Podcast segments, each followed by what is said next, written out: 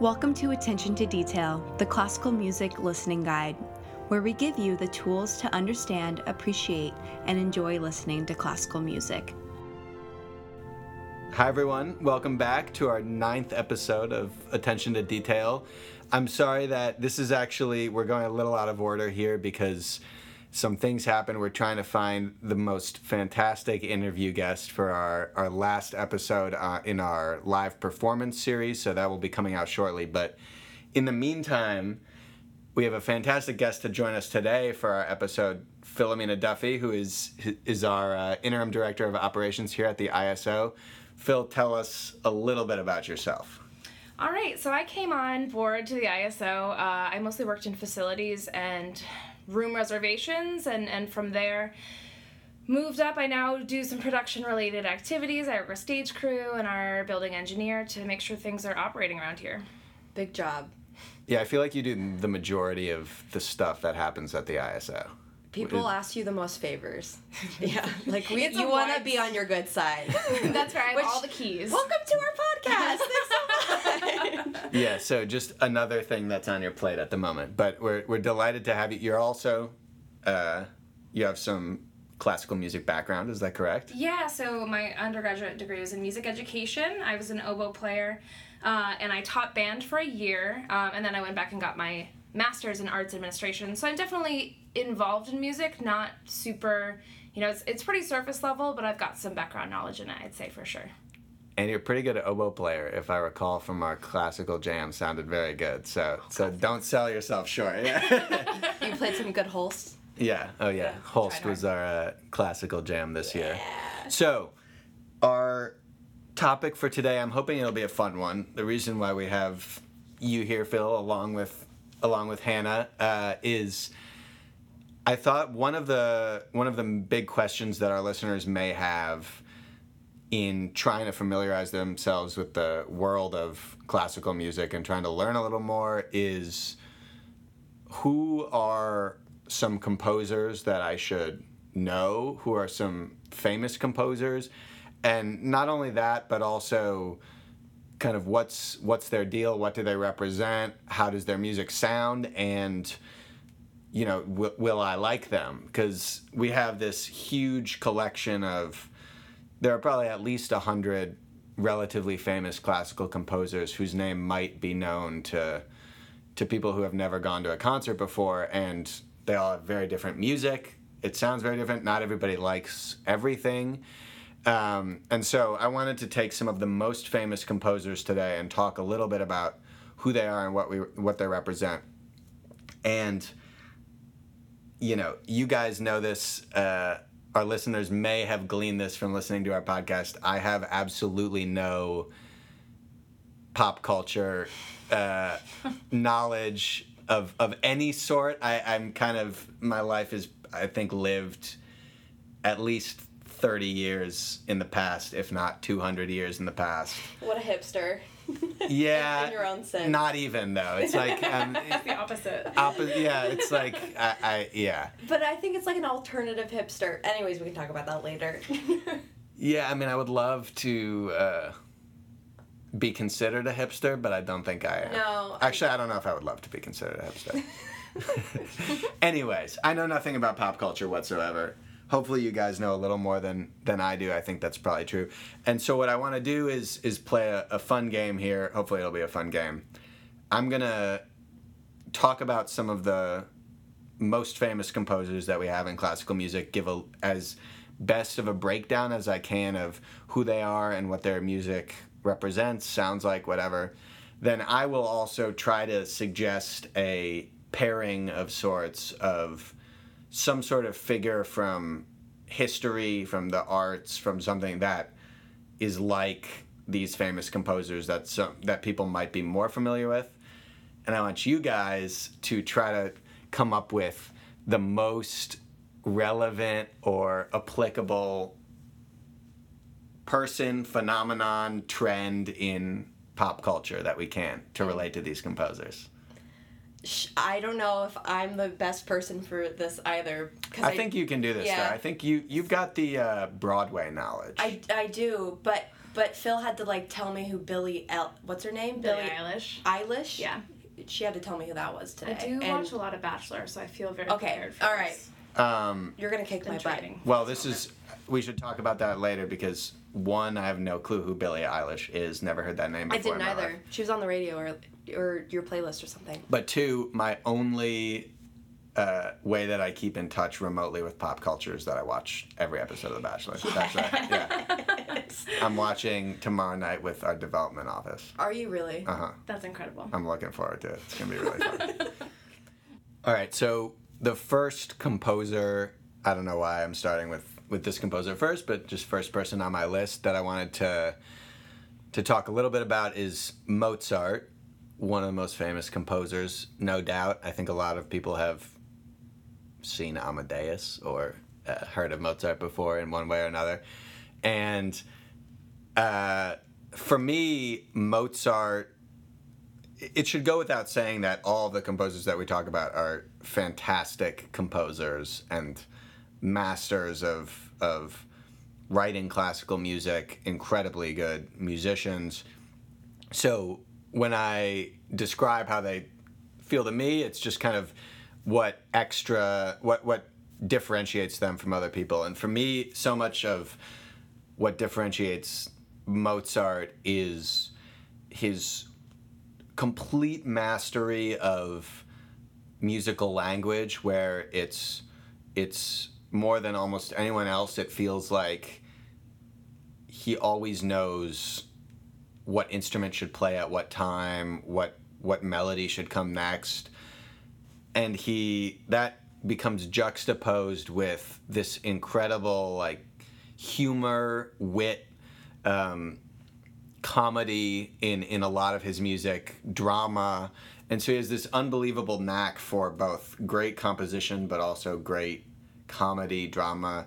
And so I've always I always think when I think of Mozart, I think of Shakespeare because it's both the most firm command of the English language. You know, if we all we all learned in ninth grade English class, we read some Shakespeare play. It's amazing English, but it's also moments of potty humor, moments of intense drama.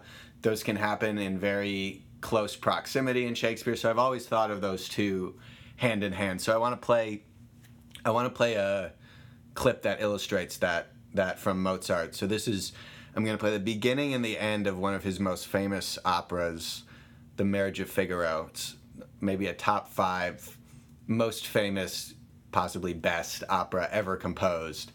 And I'll just play two short clips from it and then we'll talk about them very briefly.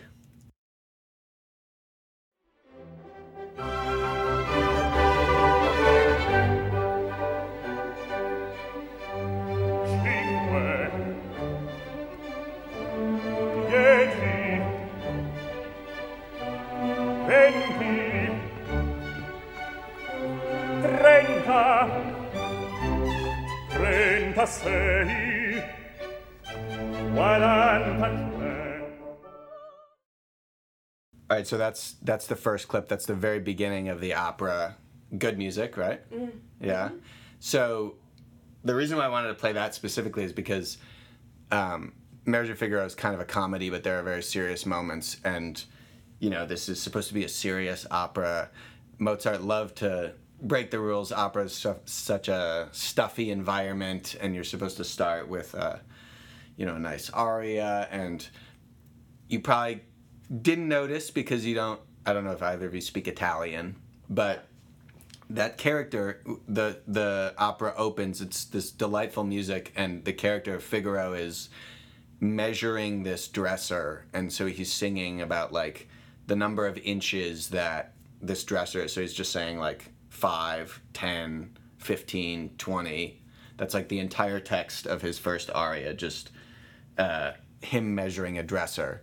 And it's the most like it's the most serious music and it's the stupidest scene you could open on. You know it's not it's like this this character just stupidly measuring a a dresser with his ruler. And it's like the least serious way to start a very serious opera. And so it reminds me so much of like Romeo and Juliet starts with these two buffoons like walking down the street telling jokes to each other, Yeah. like the most sad, serious. And so I always, it's it that's like the Mozartian wit that I love of like starting this serious opera with a guy just measuring his his dresser. Now let me play for you the other clip. Uh, in this other clip, this is the very end of the opera, and there's this character of the count who's basically a playboy, and he's trying to flirt with all these women in the opera.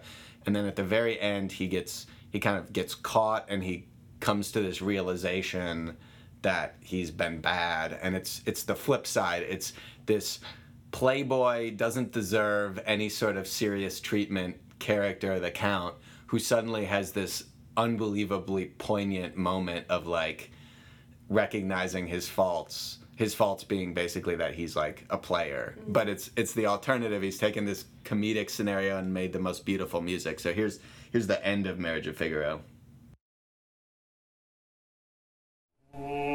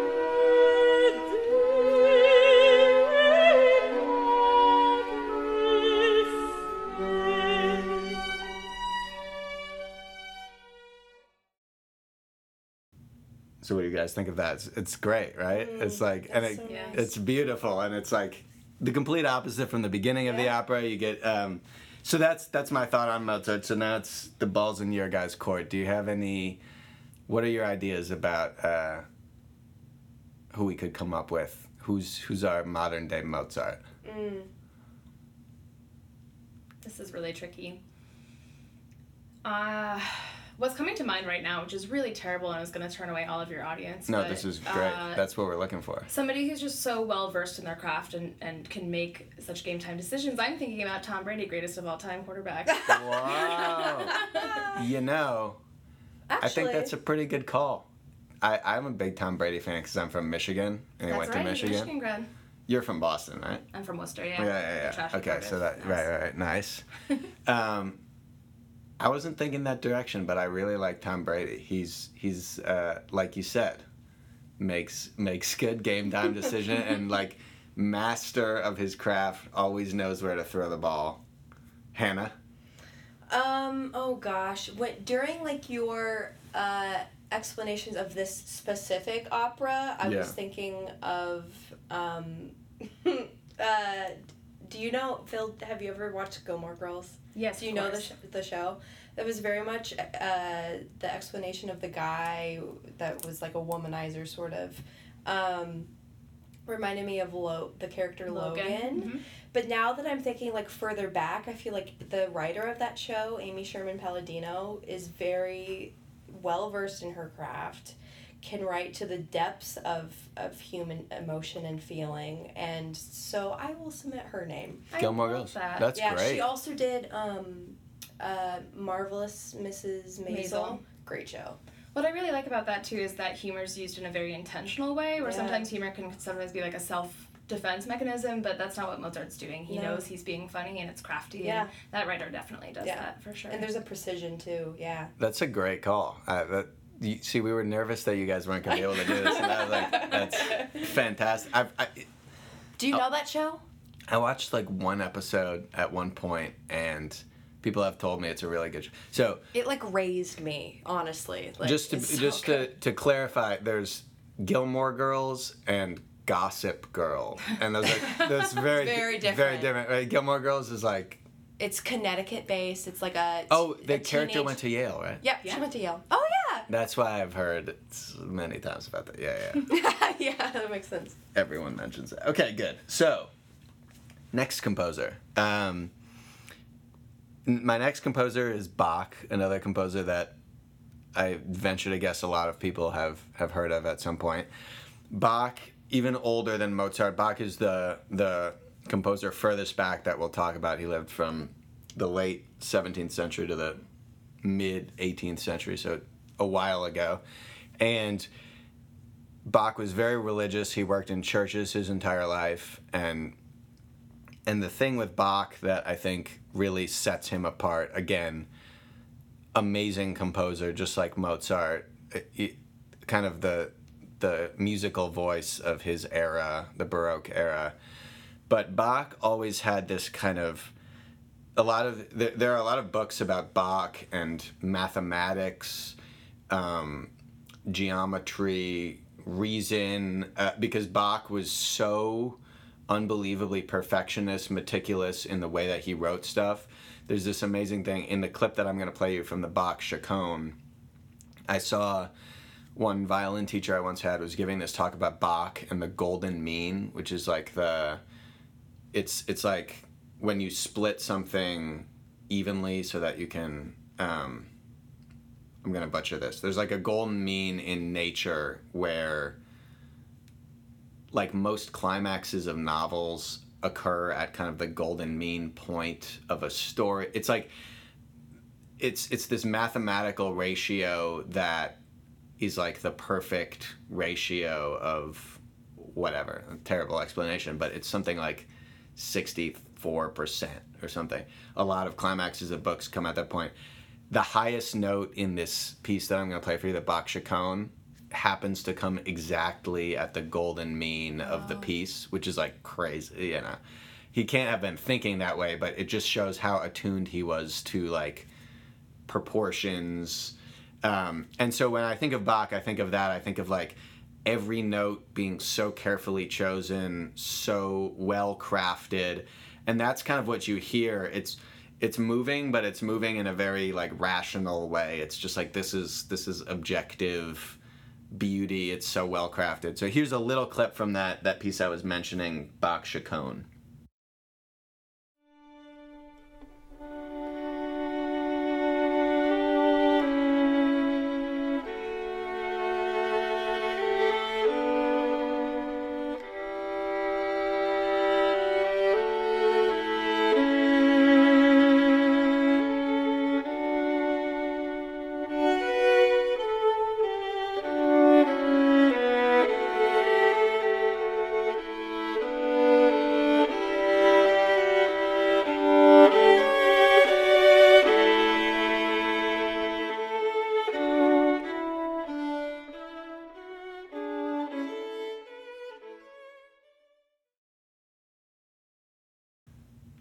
Right, so there was our there was our Bach clip. Let's let's send it back to you guys. What do you think?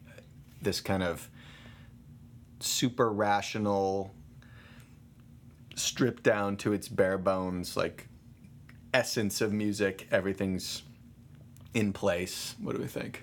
What's nice about it is that it's it's so metered, um, and it's making me think of, you know, self care type things like float tanks and yoga or something like that, where you go and you know what the experience is going to be, and it allows you to internalize a little bit um, with this structure in mind. And I feel like Bach really evokes that. I love uh, that's like, That's a- and that's definitely like a, a thing that's making a comeback is meditation, yoga, Yeah. those float tanks for sure. I mean, I can definitely. I I know a lot of people actually who either if they listen to music when they actually like do some sort of meditating or something, or also just like background music have on Bach Yeah. because it's very like meditative I in a think way. it's actually like recommended. Like of all classical music, Bach is recommended. Yeah. Yeah. Um, I was thinking, uh, pinballing off of Phil, like paddle boarding in a in a sense. Like there's there's a balance to it, but there's so that requires focus, but also just once you're finally up on the board, balanced, paddling along, you get to like look at this gorgeous lake, and there's a sense of sereneness to it, and it's just blissful. Yeah, I like that. And I think like for our listeners kind of people might be drawn to Bach because it is a very thoughtful and relaxing Yeah. listening experience. That's not to say anything that, that it's not um, moving or uh, anything like that, but it is, and that's that's totally fine. I don't feel like we're doing Bach any sort of disservice by Yeah. saying that. It's like a, it's it's great music to listen to to, you know, meditate or Yeah. relax, whatever it may be. Yeah, even if the you know it's up tempo, it's still it's still metered and it's still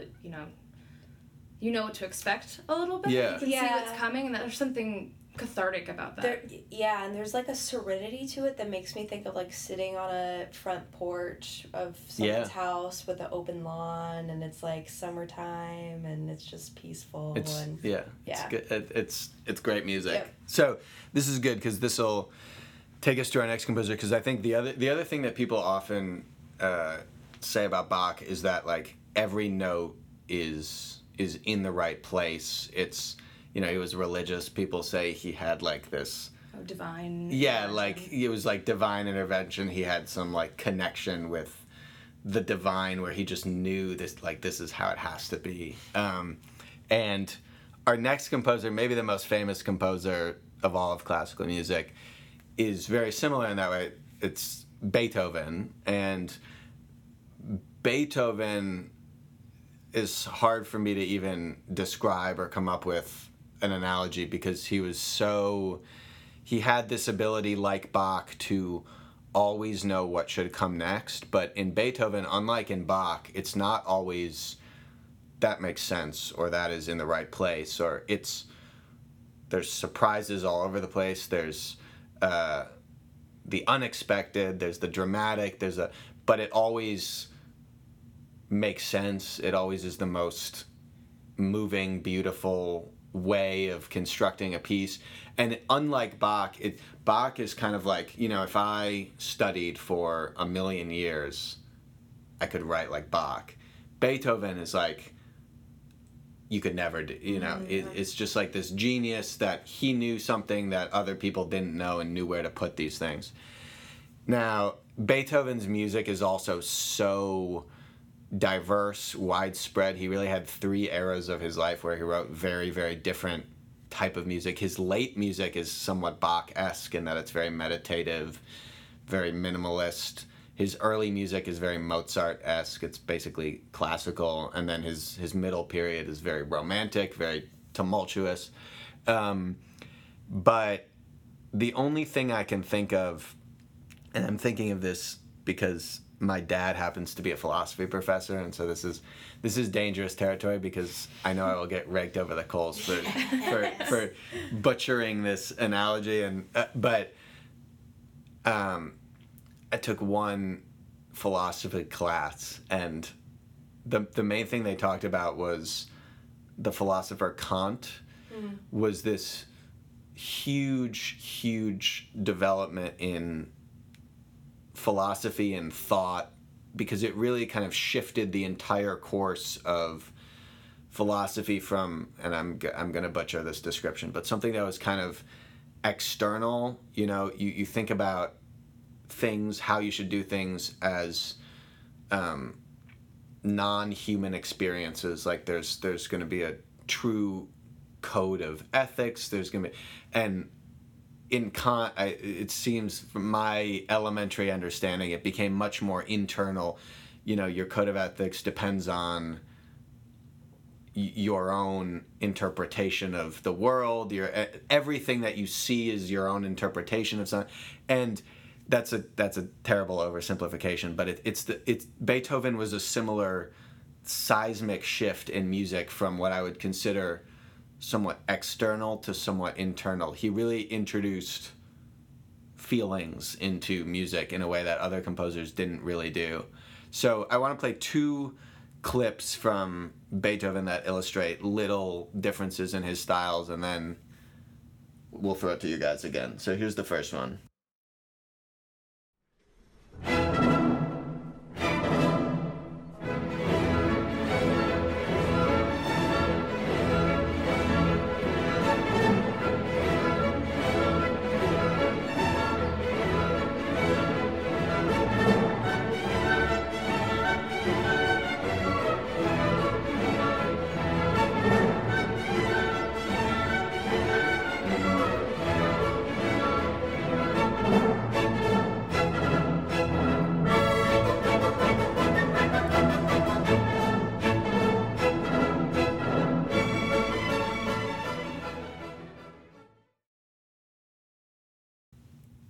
So that's that's the first one. That's the last movement of Beethoven's Seventh Symphony. And one thing, one big element of Beethoven is just this exuberant energy and kind of heroism that a lot of his pieces have. Very loud, very bombastic.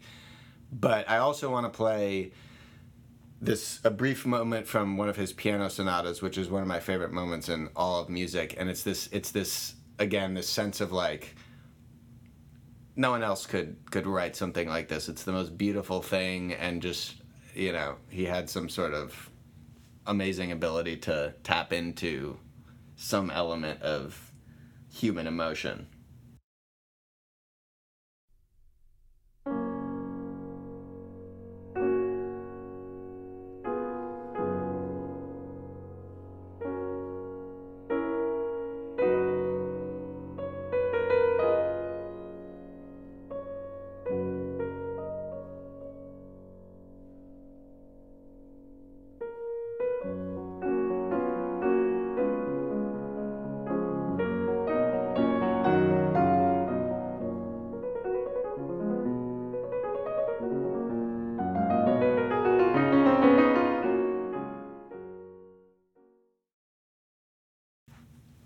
My favorite Beethoven pieces. I wish I could play the whole thing right now, but what do you guys think? Uh, this one is really. I, I'm just. I'm also trying to think of like the major cultural movers in in recent times, just because like it, it doesn't really relate to how Beethoven's music actually sounds, but just what he did for music was so massive. It was like, what is there? Um, I can't come up with anything. During your description, all I could think about, especially like the the career moves and changes of Beethoven, I thought so much. First of all, Be- I think Beethoven is probably my favorite composer, Uh-huh. at least at the moment. I could not. Mine too. Mine yeah, too. really.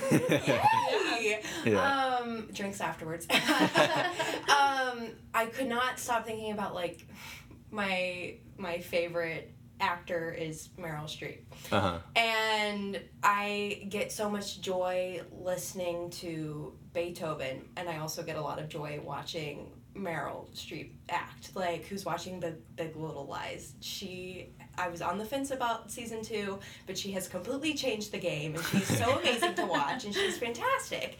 So, just like the transition of this lengthy, meaningful career that she has had, I think is almost like Beethoven in a Yeah. sense. Like she has made a mark on acting and and that industry, and all like people will be watching her for her work for decades to come, Yeah. and people like th- that sustainability sustainability is is almost akin to Beethoven. Like I think Beethoven will probably be around for longer, um, Well- but I think what she has done in her career will be studied for by people Yeah. and enjoyed by people for decades. Well, and correct me if I'm wrong, but Beethoven didn't live to a, a super old age. But one thing that's amazing to see in Beethoven and a fair number of other composers is the kind of aesthetic shifts that go on in Beethoven's music. His like tastes line up very closely with kind of uh, what you associate with youthfulness, Yeah. kind of young adulthood, maturity, and then old age. I, I mean, it seems to me somewhat the same in Meryl Streep. Like she, she's really got this new style in her old age that's very much. It's amazing to watch. It's something that you almost see, like you couldn't really do that unless you've seen the industry for 40 years Yeah. and you had all this ex- and and very much similarly like beethoven's late music is like you, you, you couldn't have done this unless you you've like exhaust you, you've seen it You and you're yeah, yeah yeah Yeah. Yeah. I know with this you're looking for big cultural shifts, but instead I'm going to talk about The Office. oh nice So those moments in The Office where Jim Halpert looks at the camera directly um, are those like small things where you're not supposed to do that as an actor. You absolutely aren't supposed to look at the camera at all. But it's little, just like little changes, subtleties that you're not supposed to do, but you do intentionally to break the rules. I think can be really powerful. Um, and I feel like Beethoven does that all the time. He makes these small. He knows what the rules are, but instead changes them just a little bit, and it it sort of creates a depth to the music that you wouldn't have otherwise had. It's amazing. Uh, That's the, good, too. The, the That's Office cool. is my favorite TV show. Yes. So perfect to connect it with my favorite composer. yeah. This is not my favorite TV show. We're one out of two on that one, but that's okay. That's okay. That's okay. What is, Is your it? TV? Yeah. Oh, I don't know. Probably Sherlock. Yeah, there's too many. I watch too much. Sherlock, really. I have never got into that show. It's it's it's all about The Office for me. I've watched it. Maybe, so good. Yeah. I've probably watched it twelve times. Although, Curb Your Enthusiasm is making a hard push Oh, for for. really? Oh my god, it's so funny. Yeah. All right, good. So, next composer, well, we're knocking these out of the park. So those are, I think those are maybe the three most famous classical composers: Bach, Beethoven, uh, Mozart.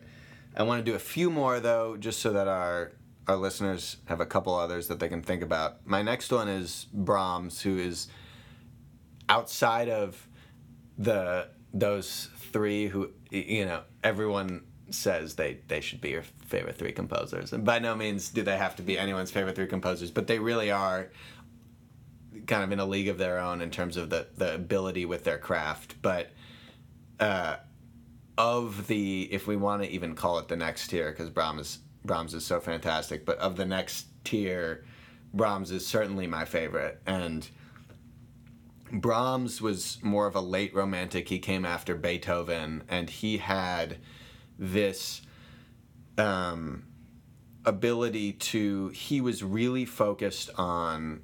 He was very conservative in his taste, and he a lot of what he did was uh, paying homage to a previous era. He wrote a lot of uh, symphonies in in a very strict form of people who his his predecessors Beethoven, Mozart.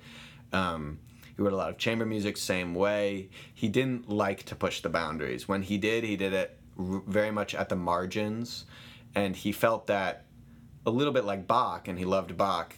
The development of your craft is really what was the most important and showing your ability to craft things in music was very important so he was really careful about what actually was published in the end and so his his opus um, his- collections of works is is only stuff that had his full stamp of approval and he was very deliberate about what he wanted to put out and and then there's also this element in Brahms because he was really a romantic composer. There's a lot of feeling in the music, but it's it's somewhat restrained feeling. It's it, it never takes over over the kind of craft of. And he had a interesting life. He was.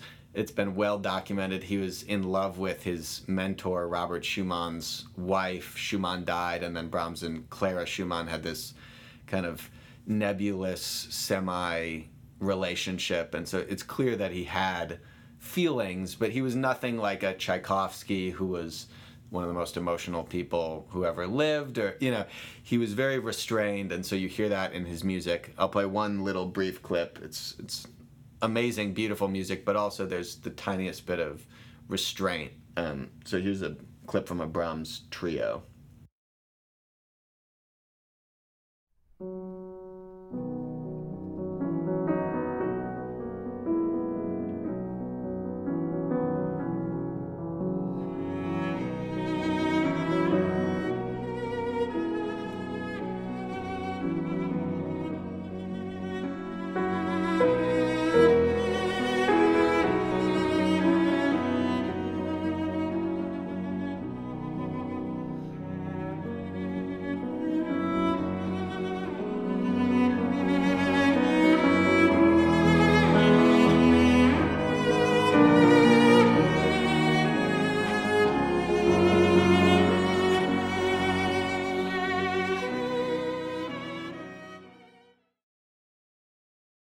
So yeah, I think maybe you can hear in that it's it's beautiful, but it's also I often think this is kind of a I don't mean to be morbid, but this is when you go to like a funeral or something, there are different ways that people express. There are people who kind of openly cry, and there are people who hold back, reserve their emotions, kind of put on a brave face, show some. And and Brahms is very much the, you know, it's he's the he's the doesn't always show the emotion, but it's it's there and you can feel it. Um, and it's it's very it's very powerful a lot of the time. It's all, often more powerful than people who just throw all of their feelings onto the page. So, anyways, who I what I'm thinking about in Brahms is someone who kind of looks back constantly to the past and oh, I didn't give my own uh, pairing.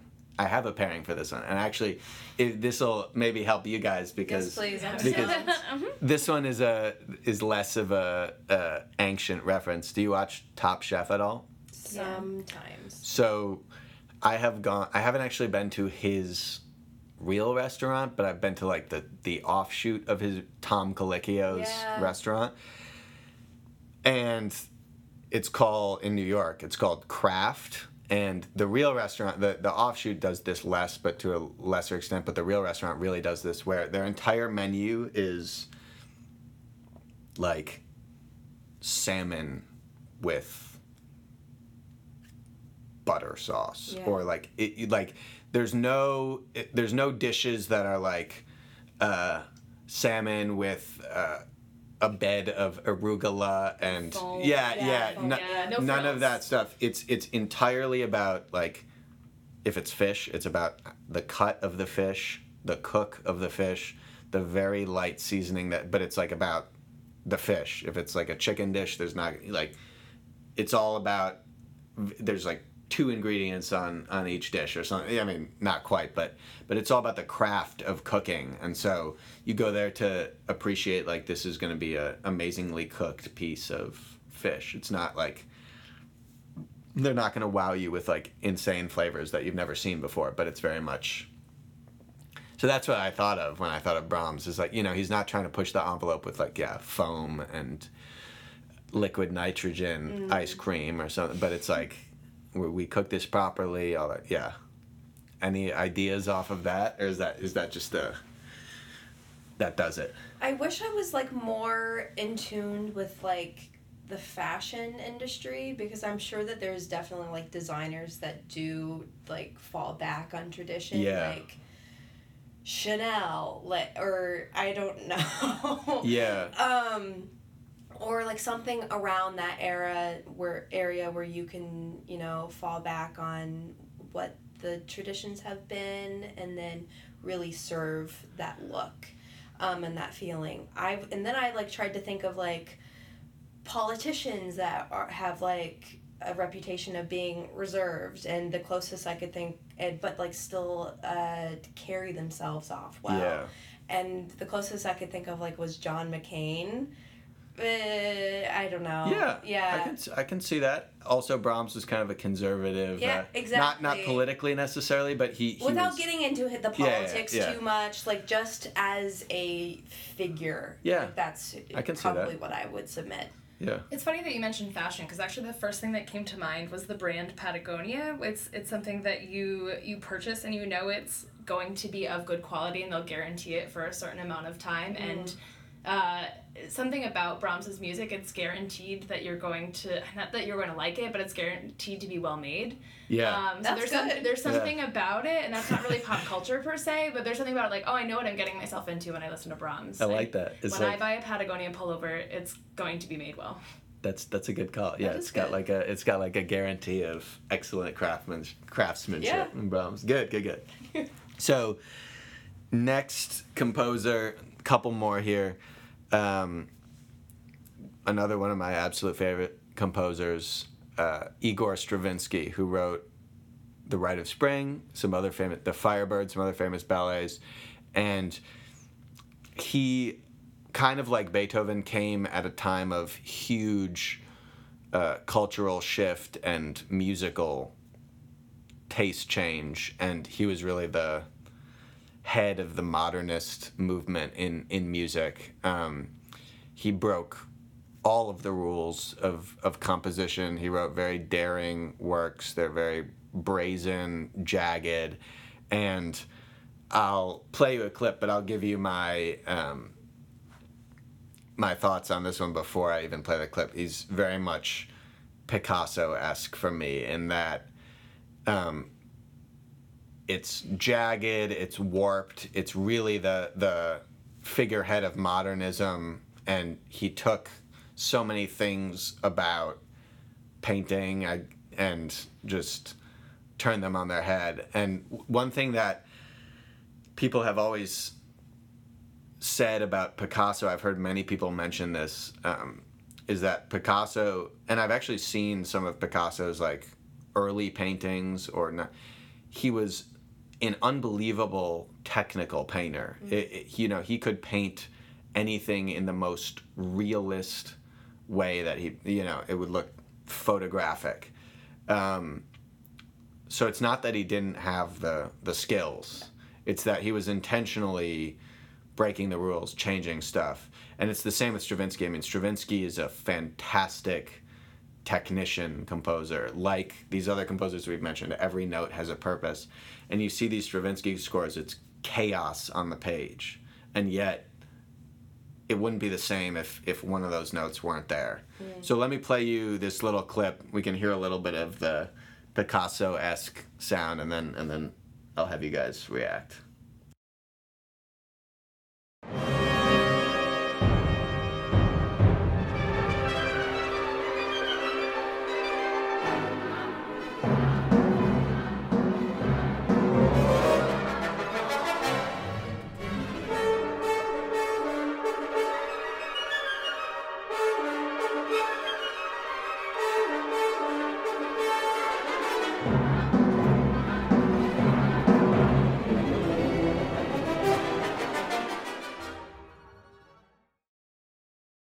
All right, so it might sound like a little bit of chaos, but Yeah. but you can take my word for it. If if we took out something from there, if we changed it, it, it would it would lose all of the effectiveness. I mean, it's so well crafted. Every yeah, it's it's fantastic music. Um, so what do you think? Yeah, so I guess I didn't get this from the listen, but Yeah. definitely from like the explanation, your your thoughts on Stravinsky. I thought about Lin Manuel Miranda, the creator of Hamilton, Oh, nice. and I definitely think that he first first of all, like In the Heights is also an amazing show, so you should check that out. Um, I have to tell you, that's the only Broadway show I've Are ever you kidding? seen. I've seen it. Yeah, we when my when my like high school was on tour. My high school orchestra was on tour in New York. We saw in the Heights. That's it's such a good show. It was great. Oh my gosh. Yeah. So, and I think what he has done with In the Heights and Hamilton, like that's the future of Broadway. Yeah, Um, and just all of the things going on in Hamilton is a lot to Yeah. fathom, but it is genius once you're there and you see it. Yeah. It's a lot like Stravinsky and, and Fantastic. he does. that's a really good one. This is a tough one. I've got more general ideas for this than specific examples, but I mean Stravinsky's so metal. Um, isn't it in the Rite of Yeah. Spring? People literally left during the premiere of it. Yeah, because it was yeah. Too intense. Yeah, yeah. So in in general terms, like I try to think, you know, change is hard and difficult, and do I not like something because it's different, or do I not like it because I don't like it? And so something about Stravinsky's music makes me think about that because it's n- new and it's avant-garde, but it's still it's still good and it's rhythmic and it has different attributes that I'm just not used to looking at in music. So in, in general, in general sweeps for you know pop culture or whatever it is, that if something's new and out there, I try to take a moment to think and make sure, do I not like this because it's it I don't like it or do I not like it because it's different in general? That's a good thing for all of our listeners. Yeah. A, a good attitude for all of our listeners to take to everything because, of course, I think people feel that way about modern music in general is that, yeah, maybe I don't like this simply because it's different. And they don't think about that enough. And they equate different with, with bad. And of course. a great philosophy with everything. Though. yeah, it's, Like, that's a good life philosophy. people. exactly. There are Stravinsky esque people out there who, you know, you peel back a couple layers and Yeah. they're amazing. Yeah. All right, so the last composer that I want to go over is is another one of my personal favorites. Someone who wrote primarily for orchestra and whose work has been kind of rediscovered in the last 50, 60 years, but now is is a maybe not a household name, but super famous in the music world, and that's Mahler. Um, and Mahler's music uh, seems to have this resonance with people that that people are um, just amazed when they when they listen to it. That it feels like there's. I think for a lot of people, it felt this way for me when I first started listening to Mahler. That there was so much that I didn't even understand was going on, um, but it's just amazing. And so, again, I'm, uh, I'm I'm risking uh, getting a real talking to here because I may not I may completely butcher this this connection for me, but it makes me think of uh, the writer who shares my last name of James Joyce. Um, my my dad's name is in fact James Joyce, the, the Yes. aforementioned philosopher, and um, as a result, uh, he has read some some James Joyce. But I have also I've tried to read James Joyce, and uh, partly just because it's it's my Yeah. name, but also he's supposed to be one of the most incredible writers. Yeah. Um, and you know, if you if you try to s- sit down and read some James Joyce, it's like, what is going on? Oh no, I love it. Have you have you read Dubliners? Yeah. So that, that that is a good actual. Uh, That's a good intro to Joyce. segue yeah, because because what i was saying with mahler there are there are some you can tell with james joyce there's stuff that comes across that's just beautiful writing and enjoyable but if you sit down with like one page of ulysses or something there are entire there are like guides that guide you through ulysses Yeah. and for each line of writing. There's like 12 allusions and things that you would have missed and just it doesn't actually make all that much sense maybe to me uh, the the kind of layperson trying to read it and there's so much in there that y- you have to understand about other James Joyce about writers prior to James Joyce, about Irish history, about like all this stuff that that you can miss on first, second, a hundredth reading. And Mahler is the same way. Mahler's music is filled with allusions to other moments in Mahler, uh, other moments in classical music.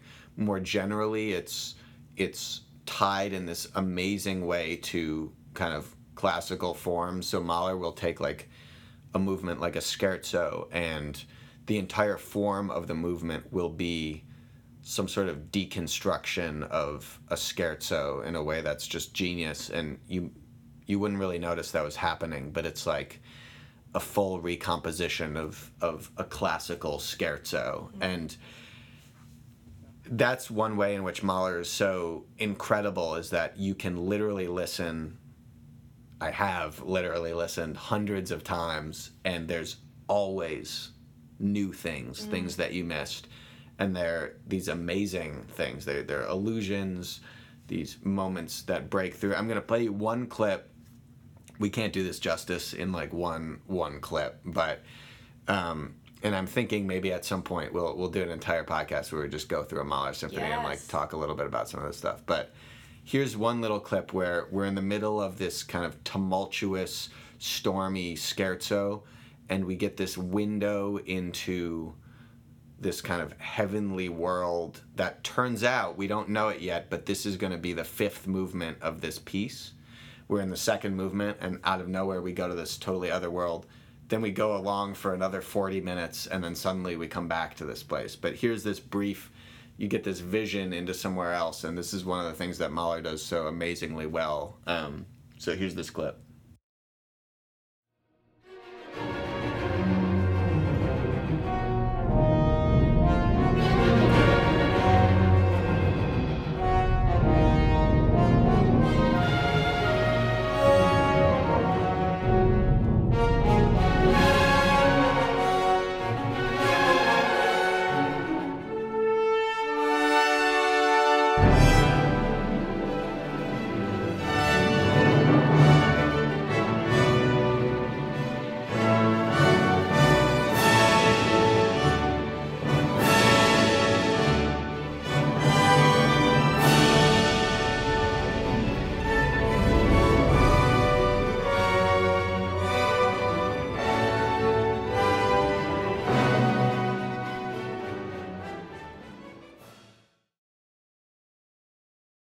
All right, so it's it's uh I love it's it's just amazing music, but you guys I can tell you have you you have one for this. So Phil, Firstly, I'm so glad Mahler's involved because when I'm trying to be cooler than I actually am, Mahler is my answer for my favorite composer. Nice. Beethoven's the actual answer, but Mahler's like the, the cooler one.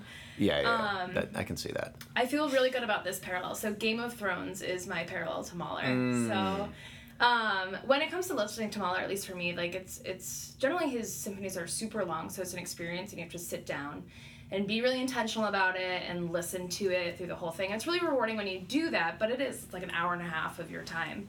And with Game of Thrones, I feel like it's another one of those things where you have to sit down and you have to pay attention, and there are little nuances and storylines and things that you might not pick up on the first time you watch it. But if you do, if you sit down and you pay attention, it's generally quite rewarding sometimes. Depends on your thoughts Yeah, and that's feelings. excellent. An unbelievable parallel. And feel- even better, even better and more relevant than mine because Game of Thrones just ended sadly. But mine was Mad Men. I don't know if you ever watched that show, but it's No, I very, very similar. Where if you m- miss an episode, like you don't know what's going on in, in the next one, or if you rewatch, I've rewatched it maybe like three times because it is an excellent show, and then you you pick up on so many different things on Yeah. the rewatch. It's fantastic. I, I haven't seen Mad Men, but the Game of Thrones. This is why we we brought you, Phil. Is Game of Thrones is such a good parallel. Excellent. So, you guys did a fantastic job, much better than I even expected. It was it was great. Um, fun. and I want to this whole kind of exercise. I just want to emphasize the fact that like all of these are great composers, and I don't mean to even my pa- parallels in the case of Beethoven, but in the case of all of them, like you you can't um, you can't really give them a, a legitimate parallel that captures everything because all of them went through stylistic changes. They all write very different stuff. Um, it's hard to describe any of their music, but but I hope this is just helpful for people in uh, thinking about you know the differences of, in composers. I mean, I think maybe people don't even always think about that, but when you hear two pieces by two different composers, uh, it's important to know, if you can, you know, where they came from, when they were alive, what was important to them, uh, what made their music sound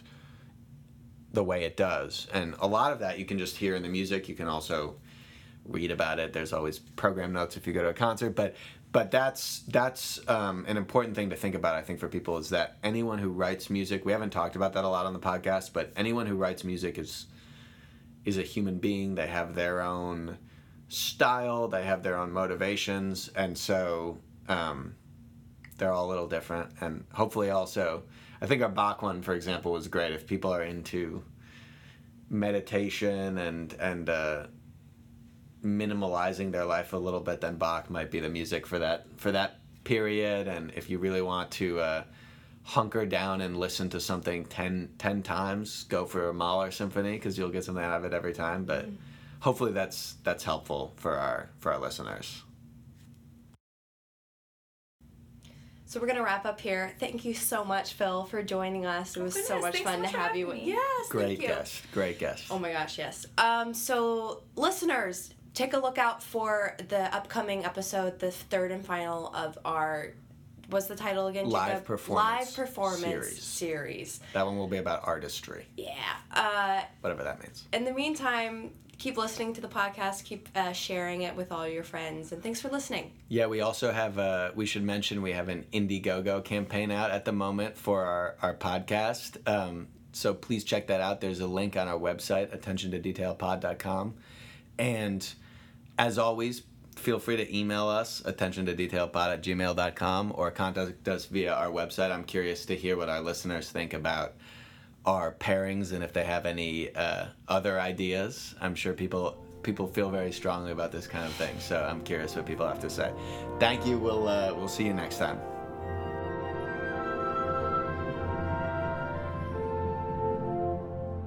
For more information about this podcast, you can find us at attentiontodetailpod.com, where you'll find a list of techniques presented in these episodes and a two week program for starting your own listening practice. You can also find us on all of your favorite social media channels. We encourage you to follow us, subscribe wherever you listen to podcasts, and if you enjoy the show, please give us a rating. We hope to see you soon at a concert.